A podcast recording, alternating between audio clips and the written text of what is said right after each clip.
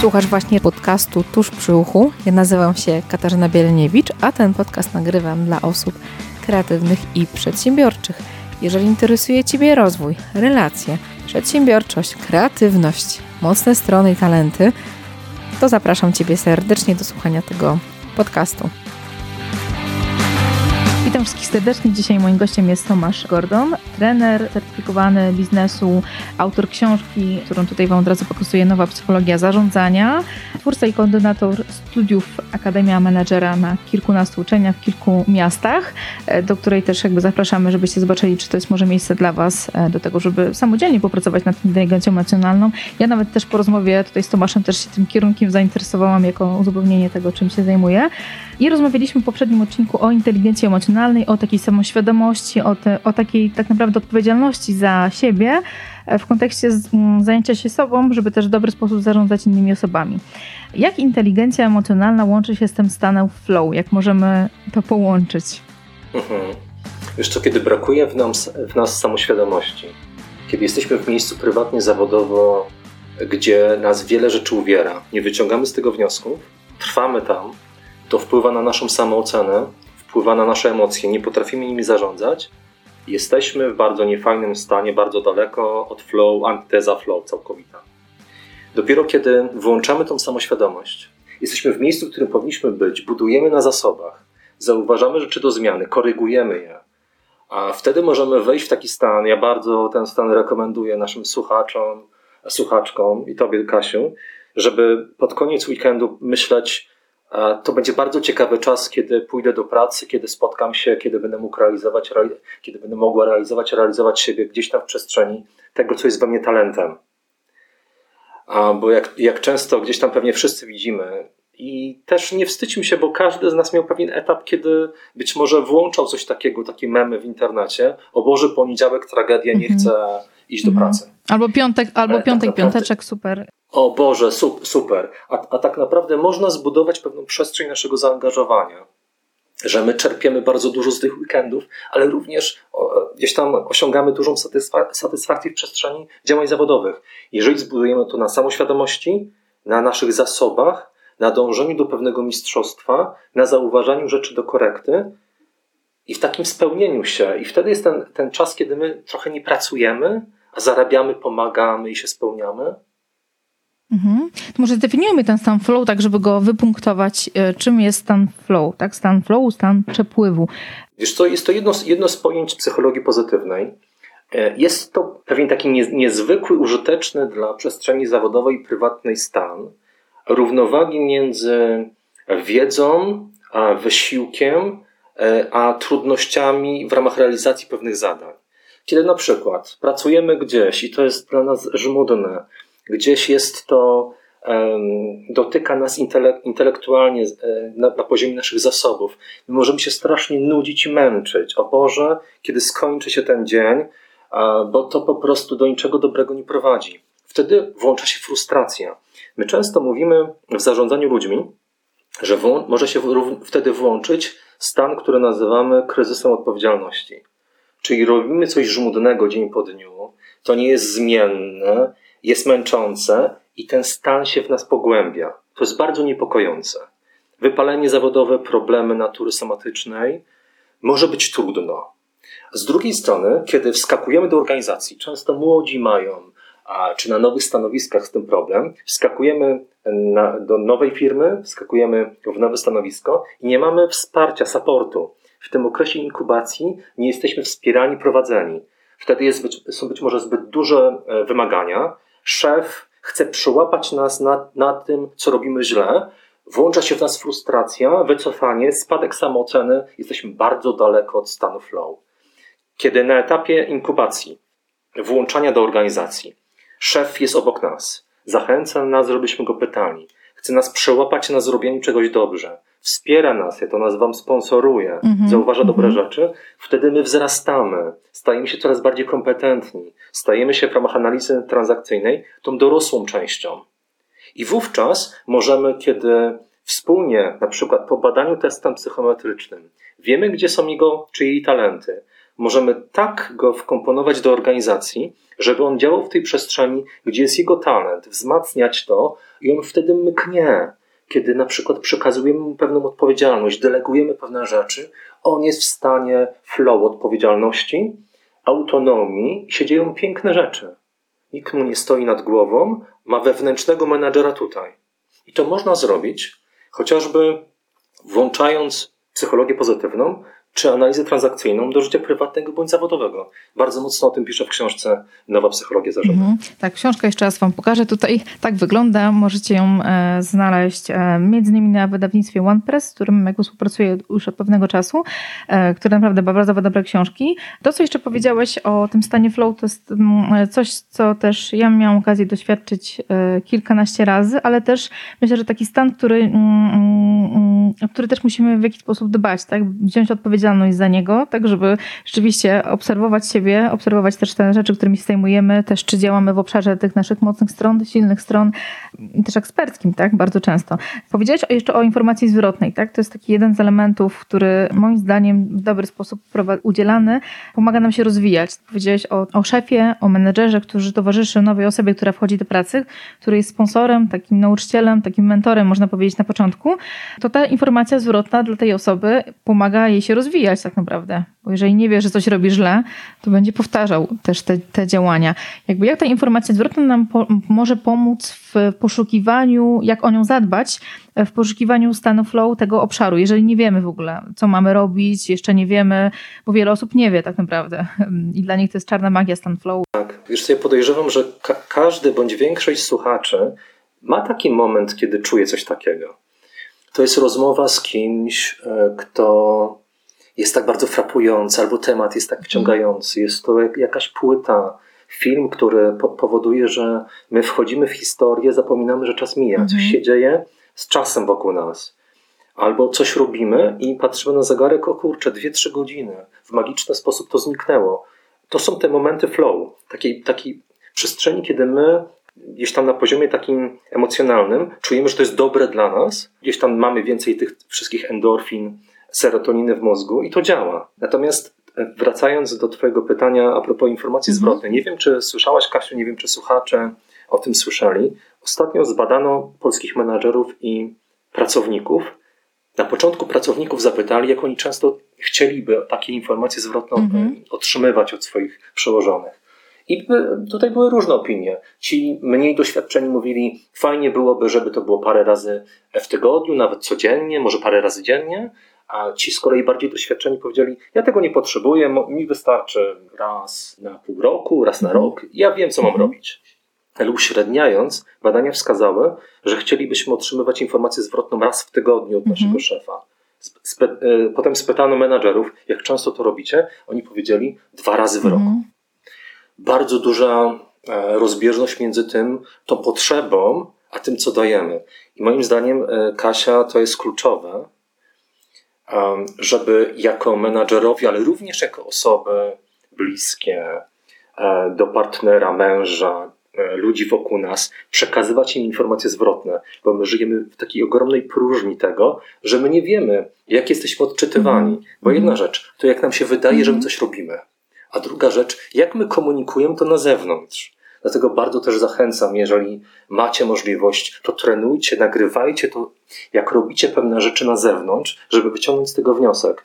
Dobrze jest utrzymywać informację zwrotną, dobrze jest też zobaczyć, usłyszeć nagranie, czy zobaczyć siebie w akcji. Co my robimy dziwnego? Przykład? Prowadzę warsztaty w jednym z banków w Polsce i pani menadżer bardzo wysoko, jeżeli chodzi o zarządzanie w tej organizacji. Odtwarzamy nagranie z wystąpienia publicznego i ona bardzo mówi mądre rzeczy, a jednocześnie cały czas prawą stopą kręci, jakby tańczyła twista. Ona mówi, Tomek, ja nie mogę się skupić na żadnym słowie, który wyrażam. Koncentruję się na tym, na tej cholernej stopie. My nieraz takie rzeczy robimy, więc informacja zwrotna pomaga nam, w szczególności Kasiu, na tym etapie inkubacji, mm -hmm. kiedy uczymy się mm -hmm. nowego stanowiska, żeby menadżer w dobry sposób nas naprowadzał. Ja w książce używam takiej metafory konia, który zbacza ze ścieżki. Te interwencje naprowadzania konia na ścieżkę to właśnie interwencje menedżerskie. Ale bardzo ważne jest na początku, mamy taką tendencję, nie wiem czy, ty, nie wiem, czy słuchacze to potwierdzą, że my bardzo lubimy zauważać na początku te złe rzeczy. Jakaś dziewczyna przy, gdzieś tam przychodzi na jakiś event, spotkanie i mówimy, wiesz co, fajna ta garsonka, ciekawy kolor, ale trochę cię pogrubia. Lubimy zauważać mankamenty. Dlaczego nie zauważać dobrych rzeczy? Podstawowa kompetencja skutecznego menadżera to przyłap swojego pracownika na zrobienie czegoś mm. dobrze. Sponsoruj go. Pokaż mu, że jest istotny. W książce właśnie opisuję mechanizm sponsorowania, który polega na tym, żeby od trzech do pięciu informacji włączyć do każdej rozmowy z pracownikiem, ale dlaczego nie włączyć do pracy z partnerem czy z dzieckiem, które mają go wzmocnić, typu jesteś ważny, robisz bardzo dobrą robotę, uważam, że się dobrze rozwijasz. Pomimo aktualnego, delikatnego zakrętu, jeżeli chodzi o Twoją efektywność, wierzę, że wrócisz do dobrej skuteczności. Pozwól, Kasiu, przykład. Jedna z absolwentek Akademii Menadżera w trakcie e, studiowania e, powiedziała tak swojej córce, pięcioletniej, testując pewne narzędzia nie tylko w mhm. biznesie, ale w życiu prywatnym. Co otrzymała? Poszła do pracy, otworzyła swoją torebkę i tam odnalazła karteczkę od swojego dziecka. I tutaj wszyscy się wzruszyliśmy, -hmm. kiedy ona to odczytała. E, wzięła tą karteczkę, przeczytała: Mamo, jesteś dla mnie bardzo ważna, kocham mhm. cię. Odzajemniła jej sponsorowanie. Zobaczmy, jak my możemy dużo dobrego zrobić dla pracownika, dla partnera i dla dziecka. A najczęściej jesteśmy w próżni, zamykamy się. Bardzo rekomenduję to słuchaczom, menadżerom, żeby komunikować i też przyjmować informacje zwrotne. Bo jeżeli ich nie przyjmiemy, to się nie zmienimy. Pamiętajcie jeszcze o jednej rzeczy bardzo ważnej. Każda informacja zwrotna jest to punkt widzenia konkretnej osoby. Ona nie musi być prawdziwa. Nie musimy tak naprawdę na niej budować pewnych zmian. Ona jest optyką danej konkretnej osoby. Warto ją przyjąć i za nią podziękować, a niekoniecznie na niej budować pewien mhm. progres. Warto się jej przyjrzeć. Mm -hmm. Myślę, że to jeszcze taką, zaraz do tego przejdziemy, od kogo warto te informacje zwrotne zbierać. A to, co powiedziałeś, to mi się tak mnie zainspirowało, żeby rzeczywiście może teraz, w tym czasie, kiedy jesteśmy częściej w domu, też e, różne rzeczy słyszymy, że ten, ten czas może w różny sposób owocować u różnych osób, żeby zostać takim właśnie pozytywnym sponsorem trochę dla innych. Mamy też okazję się poznać w tym czasie, który mm, jesteśmy jakoś bardziej zamknięci, ale też bardziej e, uważni możemy być na siebie. I to, co powiedziałeś, myślę, że jest dobrym punktem do tego, żeby po, poszukać dobrych stron w innych osobach, e, osobach, które gdzieś mamy blisko Aha. siebie. A jeszcze, mhm. Kasiu, jeżeli pozwolisz, jedną mhm. rzecz mogę? Jedna rzecz to sponsorować, a mhm. druga rzecz, kiedy docierają do ciebie informacje zwrotne, to bardzo rekomenduję jedną rzecz. Nie polemizować z nimi. Mhm. Czyli przyjąć je dla siebie. Tak. Kiedyś była taka mm, ciekawa sytuacja. Mm, ktoś coś mi napisał na LinkedInie, co było trochę niepochlebne. Ma do tego prawo jest dorosłą osobą, podejmuje mm. decyzję. Mógłbym wejść w polemikę, ale mówiłoby o tym i o, i o każdej innej osobie, która zaczyna polemizować, pewnej słabości. Ja po prostu z uśmiechem, który gdzieś tam odnotowałem w ramach komunikatu, podziękowałem za informację -hmm. zwrotną. Mm -hmm. Koniec. Oni mają prawo. A z drugiej strony, Kasiu, ja teraz zauważam bardzo mocno w tej niełatwej sytuacji, że wiele osób no gdzieś tam włącza tą swoją frustrację w tym internecie, robili to wcześniej, robią to teraz i bez dwóch zdań, lepiej to, co powiedziałaś, bardzo mi się to podoba, dawać ludziom pozytywny feedback, zauważać dobre rzeczy, ale też pomagać im w tym, co być może delikatnie można skorygować. Nie wiem, czy się spotkałaś, nie wiem, czy się słuchacze spotkali i widzowie z pewną zasadą 3-1. Mhm. Zwróć uwagę na trzy dominujące dobre rzeczy i zwróć uwagę również na drobiazg, który mógłby delikatnie, gdyby był skorygowany, pomóc we wzmocnieniu tych trzech głównych mhm. zasobów. Wtedy mamy konkretny obraz budowania na zasobach, ale również nie pomijania tego, co jest pewną rezerwą, Mhm. Tak, znaczy tych, tych jakby metod informacji zwrotnej udzielanych jest kilka takich. O, ta, o której mhm. mówiłaś, jest taka, tak. E, myślę, wydaje, że jest bardziej przystępna z tych wszystkich, najprostsza taka, bo dwie rzeczy i jedne drobiazg. Mhm. Łatwiej nam jest to przyjąć. Jeszcze ja kojarzę, mm, kiedyś było popularne kanapka, tak, czyli hamburger, kanapka, ta metoda, czyli dobra, zła, dobra, zła, tak żeby warstwowo układać te rzeczy. A możemy, Kasiu, trochę niszcząc mhm. mity, odnieść się do Tak, bo ja, ja, ja, ja, jej nie, była... ja jej nie lubię, dlatego też o niej wspominam, że też jest... To, to, mhm. to, ja, to ja coś Jasne. powiem tobie, coś powiem słuchaczy, żebyśmy wszyscy e, przestali ją całkowicie darzyć mhm. sympatią. Kanapka jest narzędziem z kategorii przeszłość. Dlaczego? W psychologii są, są dwa zjawiska: świeżości i pierwszeństwa. Zauważamy to, co jest na, po, na początku komunikatu. I na końcu. I na końcu. Mhm. Jeżeli kanapka jest, składa się z trzech elementów, zauważamy pierwszy i ostatni. Całkowicie wycinamy to, co jest do korekty. Innymi słowy, e, na poziomie percepcyjnym jest to narzędzie mało skuteczne. Mhm.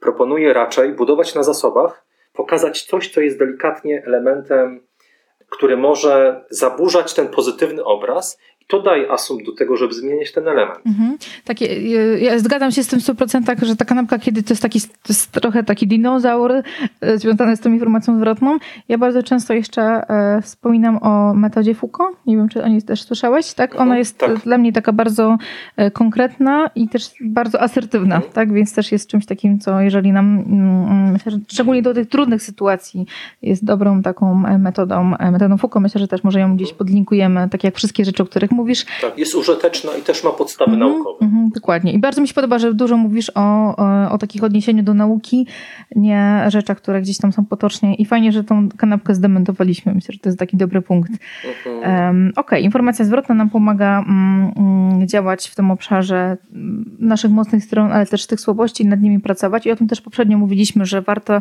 że ta sama świadomość jest taką bazą, podstawą do wielu rzeczy, tym fundamentem, od którego wychodzimy. Powiedzieć o tym, czym jest stan flow, jak możemy go osiągnąć, e, jak możemy też go rozpoznać w też naszym takim codziennym życiu.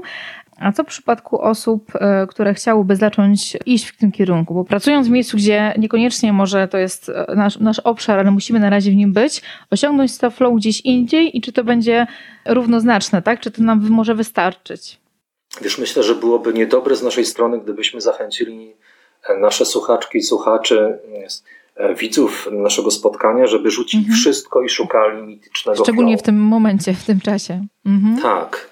Ja, ba ja bardzo mocno rekomenduję postawę racjonalną. Mhm. Warto do tego dążyć, a jednocześnie warto zachować to, co teraz daje nam taką podstawę zarobkową. Natomiast jeżeli my chociażby na podstawie wglądu testu psychometrycznego dowiadujemy się, że moglibyśmy coś robić, co byłoby lepsze dla nas, naszego samopoczucia, a finalnie dla naszej kasy mhm. domowej, rodzinnej, indywidualnej, to dlaczego nie włączyć działania, żeby to się stało faktem?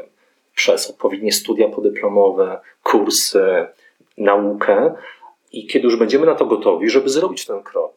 Ja często zauważam też po spotkaniach na studiach podyplomowych, kursach, ludzi, którzy się odważają, a potem robią piękne rzeczy remontują meble, tworzą coś e, artystycznego, zajmują się pomocą innym. Widać, że oni są w to całkowicie zaangażowani. Nie ma tam tego syndromu, o Boże, piątek wspaniale, poniedziałek tragedia. Można żyć inaczej, ale też bardzo mocno zachęcam, pewnie ty i część słuchaczy e, spotkała się z książką Czterogodzinny tydzień pracy. Ferisa, tak. My, oczy, oczywiście nie jest łatwo realizować ten mhm. plan, ale z drugiej strony znam masę menadżerów, którzy pierw, pierwsi przychodzili do organizacji, wychodzili ostatni, nie mieli weekendów, nie mieli życia.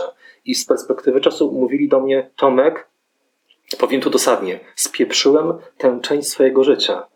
Więc my możemy też, w szczególności kiedy będziemy działali, a przyszłość taka mhm. będzie, mówi się, że przyszłościowy rynek pracy to zmiana zawodów od 4 do 6 razy w ciągu życia. Nie pracy, zawodów jesteś konkre konkretnie czymś się zajmujesz, a potem o 180 stopni robisz całkowicie coś innego. To, jest, to powoduje, że musimy być bardzo otwarci bardzo na, elastyczni też. na rozwój. Mhm. Tak? E, plus przyszłość mówi o tym, że będziemy działali w formie projektowej. Wchodzimy w projekt, na maksa się angażujemy, domykamy, wchodzimy w mhm. kolejny. Więc taka będzie przyszłość. Więc w sposób szczególny tam potrzebne jest zauważenie tego, co jest moim talentem, w czym mogę się realizować. Bądź w ramach takich mikroprojektów w korporacjach, bądź w ramach jakiejś własnej działalności. Jeszcze jedna rzecz. E, to, to się trochę wiąże z flow, z motywacją, e, również z inteligencją emocjonalną. Ja często ten przy, e, przykład przywołuję, nie wiem czy wspomniałem o, niej, o nim w książce, ale ja bardzo mocno chciałbym, żeby Was nie powstrzymywały, to jest Wasza dorosła decyzja, pewne rzeczy, które mogą wyhamować efektywność. Przykład: szkolenie z wystąpień publicznych. Wcześniej pewnym testem psychometrycznym, który niestety wkomponowuję w szufladę. Bardzo też ostrzegam, żeby w takie szuflady nie wchodzić. Ostatnio pojawiło się parę książek, które trochę kwestionują postjungowskie testy, które też funkcjonują mm -hmm. na naszym mhm. rynku. Czy w ramach postjungowskiej typologii, ale dobrze, już nie mówiąc o nazwie mm -hmm. tego testu. W ramach tego testu wyszło, że dwie osoby z tej grupy są bardzo nieśmiałe, wycofane. Po pierwszym dniu szkolenia z wystąpień publicznych pytam, jakie jest wrażenie po tym spotkaniu. One mówią tragedia, kaplica. Większość mówi z entuzjazmem, oni tak na to reagują. Pytam dlaczego? No bo my wypełniliśmy test psychometryczny, wyszło, że jesteśmy introwertywni i się, i się boimy ekspozycji społecznej. Byli bardzo mądrzy, bardzo, mm -hmm. bardzo mądrzy, mm -hmm. bardzo kompetentni. E, zaproponowałem to, żeby podjęli doros, dorosłą decyzję, e, czy chcą pokazać swoje kompetencje wchodząc w ekspozycję, czy wolą zostać gdzieś tam z tyłu w tym autobusie mm -hmm. życia. One finalnie podjęły decyzję, pomimo stresu, pomimo testu wchodzę i przeprowadziły najlepsze wystąpienie publiczne w ramach tych dwóch dni. Ja bardzo zachęcam słuchaczy, widzów naszego spotkania, niezależnie co ciebie wyhamowuje, jeżeli zauważasz coś, co może być Twoim talentem, gdzie czujesz, że też mając feedback pozytywny, że ty możesz na tej niwie efektywnie działać, odważ mm-hmm, się. Mm-hmm.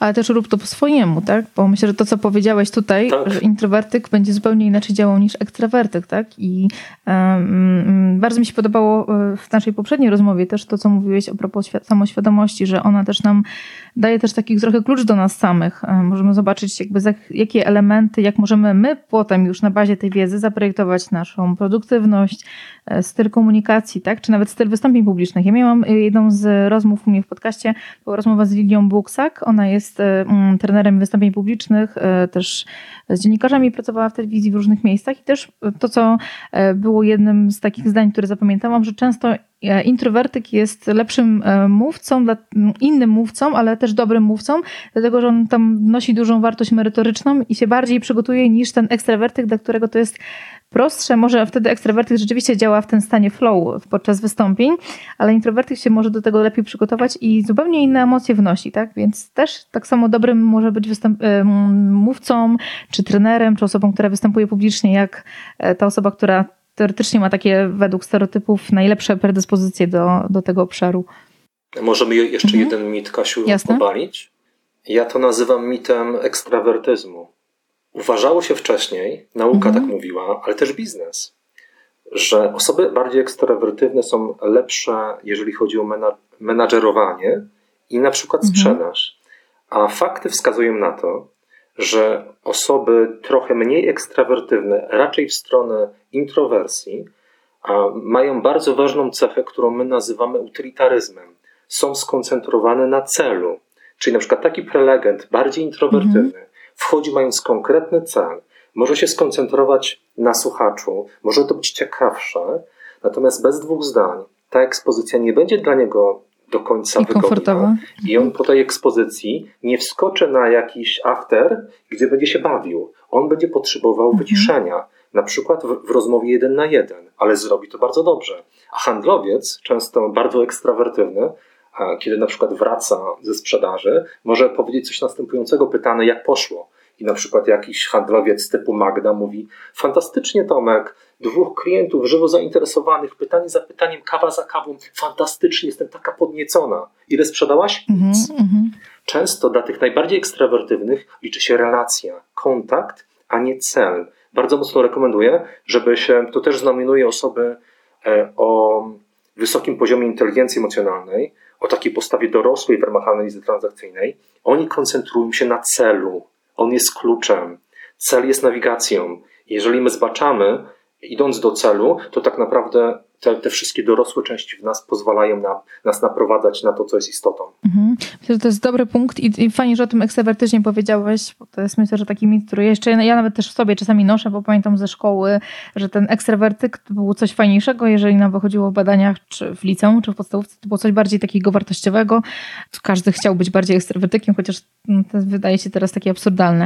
Okej, okay, to jak możemy mm, my jako osoby dorosłe, dla których ten temat jest ważny, albo menedżerowie, właściciele firm e, czy liderzy zespołów zadbać o stan flow dla, mm, wśród swoich pracowników, wśród osób, które, których mamy, e, którymi się opiekujemy, za które jesteśmy odpowiedzialni. W tej swojej książce podajesz takich siedem punktów, które pomagają tak. osiągnąć tak. ten stan flow. To pozwól, że się skoncentruję na jednym mhm. z tych punktów, a jednocześnie przy okazji rozbijemy kolejny mit. Nauka wskazuje, że trzy rzeczy działają w motywowaniu mhm. ludzi. Pierwszy, kiedy koncentrujemy siebie i innych na celu ważnym dla danej konkretnej osoby. Drugi, fakt jest taki, że działa mistrzostwo, czyli rozwój mhm. kompetencji. Zauważamy zasoby i kiedy je wzmacniamy, jesteśmy w stanie flow i coś się niezwykłego dzieje. I trzeci fakt to kiedy dajemy ludziom autonomię, kiedy oni budują wewnętrzną motywację, wtedy działają bardziej efektywnie. Co może zrobić menadżer? Po pierwsze, kiedy rekrutujesz pracownika, wiedz dokładnie, kogo potrzebujesz, czyli siatka kompetencyjna, mhm. kto by tutaj w sposób szczególny tobie pasował. Szukaj tych osób w ramach narzędzi, które działają, nie takiego nosa menedżerskiego, a wiesz co, czuję, że ten będzie fajny. Minuta i już intuicyjnie czuję. Nieraz ten nos podpowiada dobrze, ale bardzo zachęcam Was do tego, żebyście byli sceptyczni. Włączali zadania asesmentowe, czyli takie e, indywidualne i grupowe zadania, które badają mhm. kompetencje. Mhm ale żebyście również posiłkowali się testami psychometrycznymi, w szczególności kiedy to stanowisko jest mhm. odpowiedzialne. I wtedy, kiedy na przykład mamy test, bądź ten, ten który, e, który używasz ty, bądź który ja, bądź ktoś, ktokolwiek inny używając test, mamy wyniki i my mamy taką trochę mapę drogową, miejsca, w którym dana osoba jest, mamy pewne potencjalne przyciski motywacyjne, mamy zasoby i możemy na tym budować proces rozwojowy, kiedy pomożemy potem pracownikowi żeby on osiągnął swoje cele prywatne, o których często mówi na rekrutacji. Bo my nie przychodzimy do firmy, żeby zarabiać pieniądze. My zarabiamy pieniądze po to, żeby realizować swoje marzenia. I tak naprawdę, jeżeli pomożemy mu te marzenia zrealizować, różnorakie, koncentrując się na tych mocnych stronach, pomagając mu zmieniać te rzeczy do korekty, to taka osoba będzie e, cały czas rozwijająca się, zaangażowana w tym stanie flow, niezależnie co robi. Oczywiście ciężko sobie wyobrazić niektóre zawody, żeby ten flow był immanentną częścią zaangażowania, ale pozwól przy, e, przykład. Ja o tym też wspomniałem w mhm. książce. Jedąc pociągiem e, swego czasu do Warszawy, pani e, szła z takim wózkiem z jedzeniem z Warsa i przechodziła pomiędzy jeden a drugi wagon, chciałbym jej pomóc. Ona mówi, nie, ja, wie pan, jak on zakręca, trochę podskakuje, to wtedy to można łatwiej przerzucić. Ja to wiem, bo już nieraz na tej trasie mhm.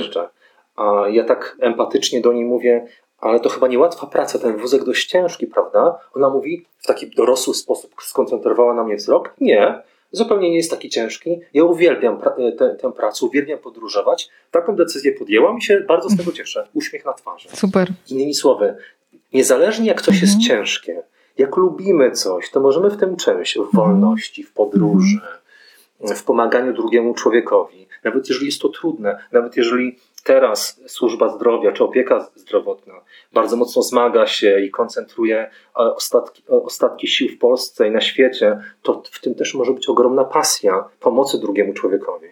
Za co im chwała, ale my w każdej przestrzeni możemy tak działać. Możemy robić coś z serca dobrze, dla korzyści konkretnej osoby i grupy. Ale też swojej, tak? Bo też jakby ten element jest tutaj tak. ważny. Finalnie oczywiście to, to, to spływa na mhm. nas. Natomiast kiedy tylko i wyłącznie jest takie moje mhm. ja, ja narcystyczne, mhm. egotyczne, to to może być podstawa do tego. Daj mi narzędzia manipulacyjne, zmanipuluję kogoś, żeby coś dostać. Jest to e, na pewno niedorosłe i to może być niebezpieczne. I to może włączać pewne postawy no, niedobre mhm. w organizacji, e, narcystyczne, psychopatyczne. Mhm. I wtedy ważne jest ten, ten jedno z kółek, które u ciebie możemy też w książce znaleźć, czyli intencja, tak? Jaka jest moja intencja w tym tak. działaniu. By tym elementem, który bardzo często się pojawia i zarówno w rekrutacji, ale myślę, że bardziej w pracy, utrzymaniu pracownika i pracownikowi w utrzymaniu pracy i utrzymaniu tej mhm. efektywności jest ta, ta motywacja, tak? O której E, dużo osób mówi, o której dużo mówimy, o którą też każdy chciałby zadbać. I co może pomagać w takim dbaniu o tą motywację tej osoby, której, którą mamy? Jak możemy o to zadbać? Jakimi drobnymi krokami, tak jak mówiłeś wcześniej o drobnych okay. rzeczach?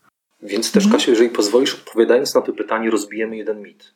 Kiedy mówimy komuś o zmianie, mhm. progresie, celu, kiedy zauważamy na jego twarzy jakieś podniecenie, zaangażowanie, taką perspektywę wow, ja bardzo chciałabym, chciałabym tam iść, to wtedy z nim warto pracować na celach. W Polsce badania wskazują, że i to jest bardzo niedobry wynik, może to się zmieni w perspektywie czasu, bardzo bym chciał dla Polski, dla społeczeństwa, tylko 5% Polaków po domknięciu szkoły średniej bądź wyższej inwestuje w jakikolwiek rozwój. 5% Polaków, średnia europejska 10-15%, mhm. szczęśliwi Duńczycy 20%. Innymi słowy, najpewniej też widzami, słuchaczami Twojego podcastu w dużej mierze są osoby, które mają konkretne cele, chcą chłonąć pewne wartości e, z Twoich rozmów, żeby rozwijać się. A też się szkolą. Ale od razu... Też się szkolą, więc to jest tak, jakby ten tak, mały procent tak. na pewno ale, osób. Właśnie, mhm. ale od mhm. razu, od, od razu mhm. ważna rzecz. Oni, czyli, czyli Ty, słuchacze, również mhm. ja, stanowimy mniejszość. Mniejszość ludzi, kiedy słyszy cel, rozwój, progres, mówi: dajcie mi to, pragnę tego. Większość ludzi, kiedy mhm. to słyszy, a włącza to w nich opór, boją się. Większość ludzi, w szczególności, wiesz co, ja w teście mhm. to zauważyłem, którym badam psychometrycznie ludzi. Od 2008-2010, w szczególności w Polsce 12 roku, myślę, że teraz to jeszcze się bardziej pogłębi, ludzie bardzo mocno przesuwają się na takiej linii łaknienia bezpieczeństwa, zachowania status quo. Innymi słowy, jeżeli im zaczniemy mówić o progresie, zmianie, nowych technologiach, oni powiedzą: O Boże, nie mhm. chcę. Mhm. Boję się tego. Oszczędź mi tego. Więc y, mit kolejny, który rozbijamy, to taki, że większość ludzi nie dąży do przyjemności w życiu, tylko ucieka od przykrości.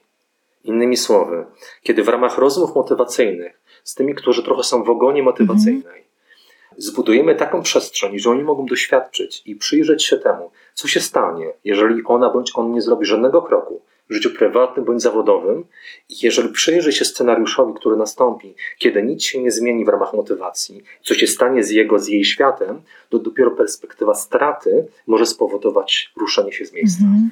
Stety, niestety, to jest większość społeczeństwa. Kiedyś pierwszy cesarz Chin, nomen omen Chin, powiedział, że żeby władać nad społeczeństwem, trzeba władać nad dwiema rzeczami: nad chlebem i nad strachem. I tak naprawdę ten strach odpala większość. I znowu, jeżeli mam dobrą intencję i zaprosimy pracownika, przyjaciela, członka rodziny do przyglądnięcia się światu, który będzie, kiedy nic się nie zrobi ze swoim zdrowiem, sposobem odżywiania, e, działaniami zawodowymi, biznesem, który być może teraz ma podgórkę, kiedy się przyjrzymy temu, co się może wydarzyć, kiedy nie zrobimy nic, to dopiero taka refleksja może w przypadku większości społeczeństwa włączyć jakąkolwiek akcję. Mhm. Więc kiedy jesteś osobą z kategorii cele, to jest bardzo częsty błąd. Nie, nie myśl, rozbij to w sobie, że większość ludzi działa tak samo jak ty. Większość ludzi działa całkowicie inaczej niż ty. Mhm. I to jest, myślę, że taka bardzo ważna e, wiedza i wniosek dla słuchaczy, żeby nie myśleć tylko swoją, swoją kategorią, swoją tą łatką. Cele fajne, idę. Większość ludzi cele cele rozwój mówi mhm. stoję. Po co w to wchodzić w ogóle? Jest dobrze tak, jak jest. Mhm. Ale rzeczywiście myślę, że ten element strachu, no to w historii, tak? Czy jak obserwujemy dawne, dawne czasy, kiedy nie wiem, kapłani, tak? W różnych e, społecznościach mhm. dawnych e, tym strachem się posługiwali, wiedzą astrolo- astrologiczną, tak? Czy ciemnią, czy innymi rzeczami, to rzeczywiście to jest taki element, e, który no czasami jest jedynym, który, który, który działa, tak? Mm, który jakiś może być takim pierwszym punktem motywacyjnym.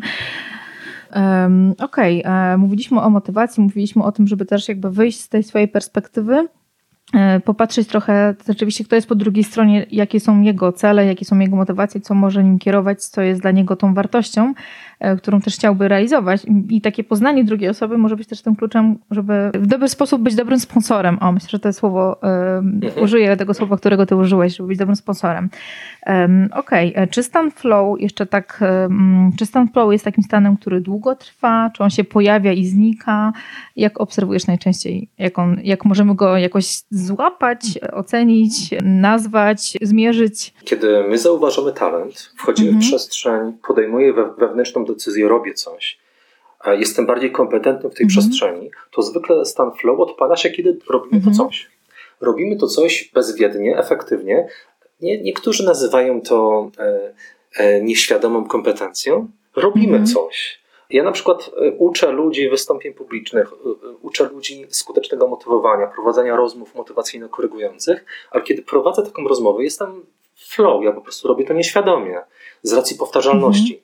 Też bardzo ważna rzecz, jeżeli czegoś nie lubicie, ja nie lubię trochę tego wyjścia ze strefy komfortu, to trochę takie już wszędzie mhm. się pojawia.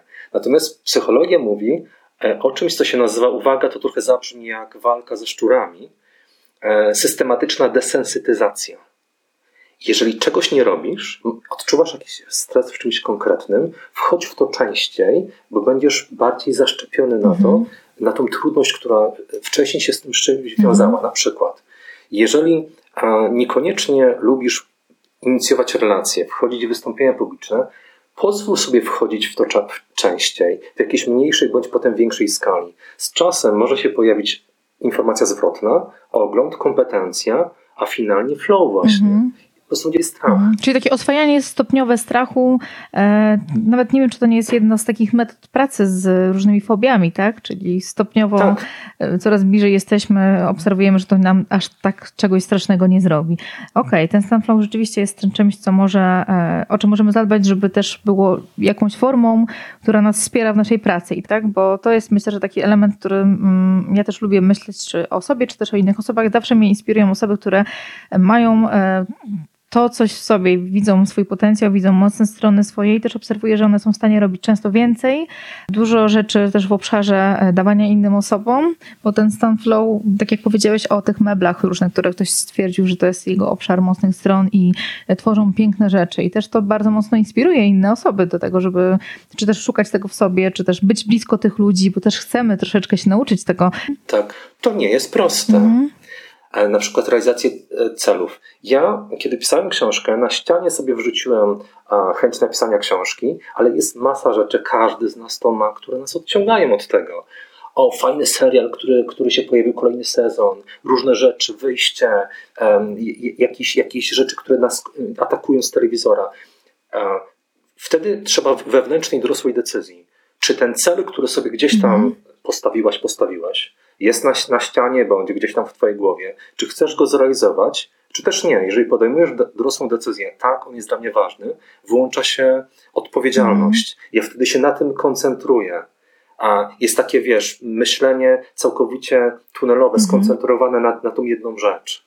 I wtedy zwiększamy swoją skuteczność. To nie jest proste, żeby się od tych wszystkich zakłócaczy, mm. zakłócaczy uporządkować, e, się ich pozbyć, ale można to zrobić. Mhm. Bo tutaj mówisz, myślę, że dobrze, że też ten element, o którym powiedziałeś, żeby też nie przesładać rzeczywiście i żeby też pokazać też te ciemne strony dojścia do tych obszarów, bo to często jest, mhm. często to jest duża praca, tak? Czy nawet tak jak mówiliśmy wcześniej, e, zmiany, jeżeli jesteśmy w miejscu, który, mm, w którym no, czujemy czy wypalenie, czy też nie jesteśmy w dobry sposób traktowani, czy też czujemy, że to nie jest nasza rola i gdzieś się rozwinęliśmy i potrzebujemy zmiany, że to też jest etap, nie możemy wszystkiego rzucić od razu i gdzieś wyjść, a z drugiej strony to, co powiedziałeś, że też często nasze mm, jakieś potrzeby, nasze cele, e, mm, to jest jedna rzecz, czy jakieś marzenie, które gdzieś jest przed nami, ale też są te kroki, które należy wykonać po kolei, te często rutyna, rzeczy powtarzalne i też to wtedy już nie jest takie fascynujące. Na pewno pisanie książki, pisząc książkę też było takie wiele momentów, że po prostu siadałeś i pisałeś tam. E, ja, ja też ostatnio słuchałam tak. Mm, e, bardzo fajny wywiad z mm, Jakubem Żulczykiem e, dotyczący jego książek i tak jak on mówił a propos tej swojej, a propos weny twórczej, jak, jak u niego wygląda tak naprawdę pisanie, to mówi, że on po prostu siada i pisze. I czasami to jest jedna, dwie, trzy strony, czasami mm, mu to przychodzi i on nie wierzy w coś takiego jak wena twórcza czy też działanie, że często to jest praca, którą musi wykonać, gdzie przychodzą te takie elementy, on lubi tą pracę, ale mm, też mm, po prostu to jest rzemiosło często, taka rutyna, której my nie doceniamy. e, albo której uciekamy, bo szukamy też tych kolorowych rzeczy, tych słodkich rzeczy, których też może tutaj wspomniałam trochę. Mhm. Tak. Wiesz co, no, na pewno trzeba dużej pracy, zarówno ty pracując z testem mhm. Galupa, jak również ja e, z testem MPA, e, czy z różnymi innymi narzędziami. Mhm. Potrzebowaliśmy bardzo dużo pracy, wysiłku, wiedzy, studiów, kursów, żeby wejść na ten, na ten poziom, a nie innych mhm. kompetencji. Mm-hmm. I tego po tej drugiej stronie nie widać, ale bez dwóch zdań, jeżeli w nas jest gorliwość, chęć dojścia do, do jakiegoś miejsca, to my możemy to zrobić. Natomiast bez dwóch zdań łatwiej to zrobić, kiedy zaczynamy sprzątać przestrzeń wokół siebie z rzeczy, mm-hmm. ale też ludzi, którzy nas trochę odciągają od tego głównego tematu. Mm-hmm. Bo to też jest taki wynik dorosłej decyzji. Jeżeli ktoś mnie odciąga, to ja podejmuję dorosłą decyzję, wolę być z tymi, którzy mnie przyciągają do dobrych rzeczy. To, to nie jest łatwe, ale może być takie pozytywnie asertywne. -hmm. Ja może po prostu zachęcam wszystkie osoby, które nas słuchają teraz, żebyście e, podjęli, tak jak też, to, też o tym piszesz, odważną decyzję. Czy rzeczywiście chcecie w tym obszarze wejść, czy chcecie e, poszukać, czy też zdecydować się, że chcecie eks, czy być ekspertem w jakimś obszarze, czy zająć się jakimś tematem, który dla Was jest ważny. E, czy może warto poszukać jakiegoś mentora, przewodnika, kogoś, kto będzie Wam w tym towarzyszył, bo to jest zdecydowanie moim zdaniem krótsza, szybsza droga, bo też mamy tam ten element informacji zwrotnej, o której też mówiliśmy, czyli nam ta, ta rozwój jest szybszy, bardziej efektywny i można to zrobić, tak? To nie będzie prosta na pewno droga, ale jest to do zrobienia, jest to wykonalne. Czy coś Tomku chciałbyś jeszcze na koniec dodać, coś co uważasz, że jest dobrym podsumowaniem będzie naszej rozmowy? W, wiesz co, może Kasiu tylko pewne ostrzeżenie, bo jesteśmy w rozmowie i słuchają nas osoby prorozwojowe. Mhm. I oni pewne, pewnie w dużej mierze są tego świadome, ale myślę, że warto to też włączyć. Bardzo Was zachęcam, żeby u, uważać na to, i nie wchodzić raczej w pewne rozwiązania i samemu raczej nie mhm. wchodzić w takie kolejny e, tak zwanych dużych kwantyfikatorów. Zawsze wszystko, wszędzie można. E, często tak się motywuje ludzi. Mhm. Zawsze wszystko można, ale w dużej mierze jest to zbudowane na nieprawdzie. E, raczej prawdziwe są małe kwantyfikatory, pewne drobne rzeczy, które w nas działają, które mogą być fundamentem do rozwoju. To nie jest, jak mówiłaś wcześniej, łatwo, żeby tam dojść, ale my możemy to zrobić, gdy jest w nas gorliwość.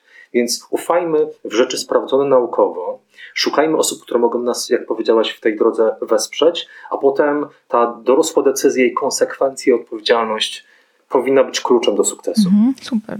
Super. Myślę, że to jest taka dobra myśl i odpowiedzialna myśl przede wszystkim tak, żeby e, robić na swoją miarę te rzeczy i też dobierać w dobry sposób osoby, które są. Ja Ci bardzo dziękuję za, e, za tą rozmowę, za podzielenie się dużym doświadczeniem. Ja też będę odsłuchując tą rozmowę robić notatki sobie, żeby też te wszystkie linki, wszystkie definicje, o których też powiedziałaś, te słowa ważne, które myślę, że będą inspiracją, żeby poszukać dalej, pogrzebać dalej, poczytać dalej lektury, książki, które mogą nam pomóc rozwinąć osobom, które chcą coś więcej się dowiedzieć. Więc bardzo Ci dziękuję i życzę w takim razie y, dużej ilości sprzedanych książek, tak? Książki Nowa Psychologia Zarządzania, żeby też inni słuchacze mogli y, dowiedzieć się trochę więcej, w jaki sposób y, nowy, nowoczesny zarządzać osobami, ale też sobą. Jakoś bardzo dziękuję za zaproszenie i Trzymam kciuki za cele naszych słuchaczy, słuchaczek. Jestem bardzo ciekaw informacji zwrotnej. O niej też rozmawialiśmy mhm. a propos książki i będę bardzo wdzięczny, kiedy się nią ze mną podzielicie. Na stronie tomaszgordon.pl jest kontakt do mnie. Jestem ciekaw, e, jak ta książka, co i ile w Was zmieni. Mhm. I od razu jeszcze słuchajcie, na koniec, żeby też, tak jak zapowiadałam, mamy jedną książkę, którą może, możemy rozdać dla jednej osoby, która odpowie w ciekawy sposób na jedno z pytań, które Tomasz dla Was przygotował. Jakie to może być pytanie dla naszych słuchaczy? Ja myślę, że mhm. takim fundamentem i wyjściem książki jest samoświadomość. Mhm. Myślę, że dobre byłoby, gdyby słuchacze opisali, dlaczego ich zdaniem samoświadomość może być ważna dla życia prywatnego i zawodowego. Myślę, mhm. że wtedy, Kasiu, przyjrzymy się tym odpowiedziom, wybierzemy tę, która będzie nagrodzona książką. Super. To w takim razie zapraszam. Na stronie katarzynabieleniewicz.pl łamany na podcast będzie najnowszy odcinek podcastu, ten właśnie z Tomkiem. Książkę Wam też polecam, podamy do niej link, tak żebyście mogli do niej w łatwy sposób dotrzeć i życzymy Wam e, wszystkiego dobrego i też mm, dużo optymizmu i też pozytywnych myśli w tym właśnie czasie, który może nie jest, nie jest komfortowy, ale e, myślę, że przetrwamy go w dobry sposób. Dziękuję jeszcze raz za rozmowę. Dziękuję bardzo.